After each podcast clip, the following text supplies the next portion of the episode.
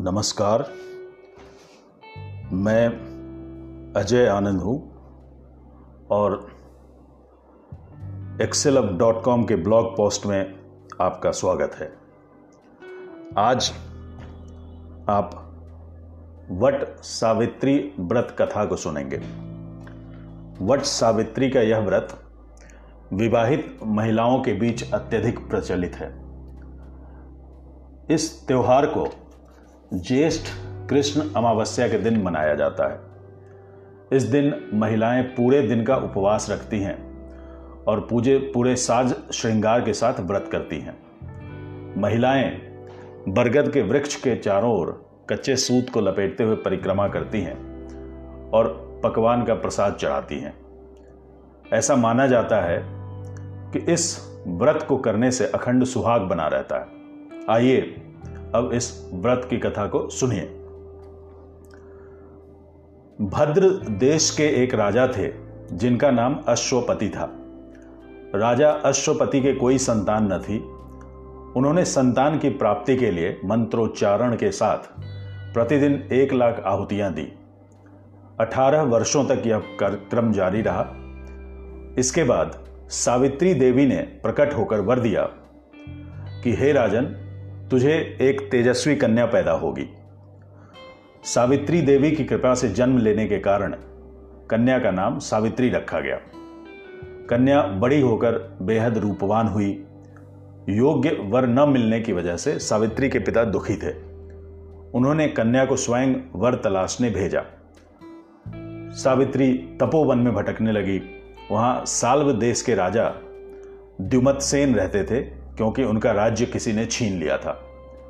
उनके पुत्र सत्यवान को देखकर सावित्री ने अपने पति के रूप में उनका वर्ण कर लिया। ऋषिराज नारद को जब यह बात पता चली तो वह राजा अश्वपति के पास पहुँचे और कहा कि, हे राजन, यह क्या कर रहे हैं आप? सत्यवान गुणवान हैं, धर्मात्मा हैं और बलवान भी हैं, पर उसकी आयु बहुत छोटी है, वह अल्पायु हैं। एक वर्ष बाद ही उसकी मृत्यु हो जाएगी। ऋषिराज नारद की बात सुनकर राजा अश्वपति घोर चिंता में डूब गए। सावित्री ने उनसे कारण पूछा तो राजा ने कहा, पुत्री, तुमने जिस राजकुमार को अपने वर के रूप में चुना है, वह अल्पायु है। तुम्हें किसी और को अपना जीवन साथी बनाना चाहिए। इस पर सावित्री ने कहा कि पिताजी, आर्य कन्याएँ अपने पति का एक बार ही वर्ण करती हैं। राजा एक बार ही आज्ञा देता है। और पंडित एक बार ही प्रतिज्ञा करते हैं और कन्यादान भी एक बार ही किया जाता है। सावित्री हट करने लगी और बोली, मैं सत्यवान से ही विवाह करूँगी। राजा अश्वपति ने सावित्री का विवाह सत्यवान से कर दिया। सावित्री अपने ससुराल पहुँचते ही सास ससुर की ससुर की सेवा करने लगी। समय बीतता चला गया। नारद मुनि ने सावित्री को पहले ही सत्यवान की मृत्यु के दिन के बारे में बता दिया था। वह दिन जैसे जैसे करीब आने लगा, सावित्री अधीर होने लगी। उन्होंने तीन दिन पहले से ही उपवास शुरू कर दिया। नारद मुनि द्वारा कथित निश्चित तिथि पर पितरों का पूजन किया गया। हर दिन की तरह सत्यवान उस दिन भी लकड़ी काटने जंगल चले गए। साथ में सावित्री भी गई। जंगल में पहुंचकर सत्यवान लकड़ी काटने के लिए एक पेड़ पर चढ़ गए। तभी उसके सिर में तेज दर्द होने लगा। दर्द से व्याकुल सत्यवान पेड़ से नीचे उतर गए। सावित्री अपना भविष्य समझ गई। सत्यवान को के सिर को गोद में रखकर सावित्री सत्यवान का सिर हिलाने लगी। तभी वहाँ यमराज आते दिखे। यमराज अपने साथ सत्यवान को ले जाने लगे। सावित्री भी उनके पीछे पीछे चल पड़ी। यमराज ने सावित्री को समझाने की कोशिश की कि यही विधि का विधान है, लेकिन सावित्री नहीं मानी। सावित्री की निष्ठा और पति परायणता को देखकर यमराज ने सावित्री से कहा कि, हे देवी, तुम धन्य हो। तुम मुझसे कोई भी वरदान मांगो।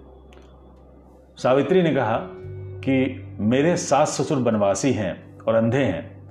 उन्हें आप दिव्य ज्योति प्रदान करें। यमराज ने कहा, ऐसा ही होगा। जाओ, अब लौट जाओ। लेकिन सावित्री यमराज के पीछे पीछे चलती रही। यमराज ने कहा, देवी, तुम वापस जाओ। सावित्री ने कहा, भगवान, मुझे अपने पतिदेव के पीछे पीछे चलने में कोई परेशानी नहीं है।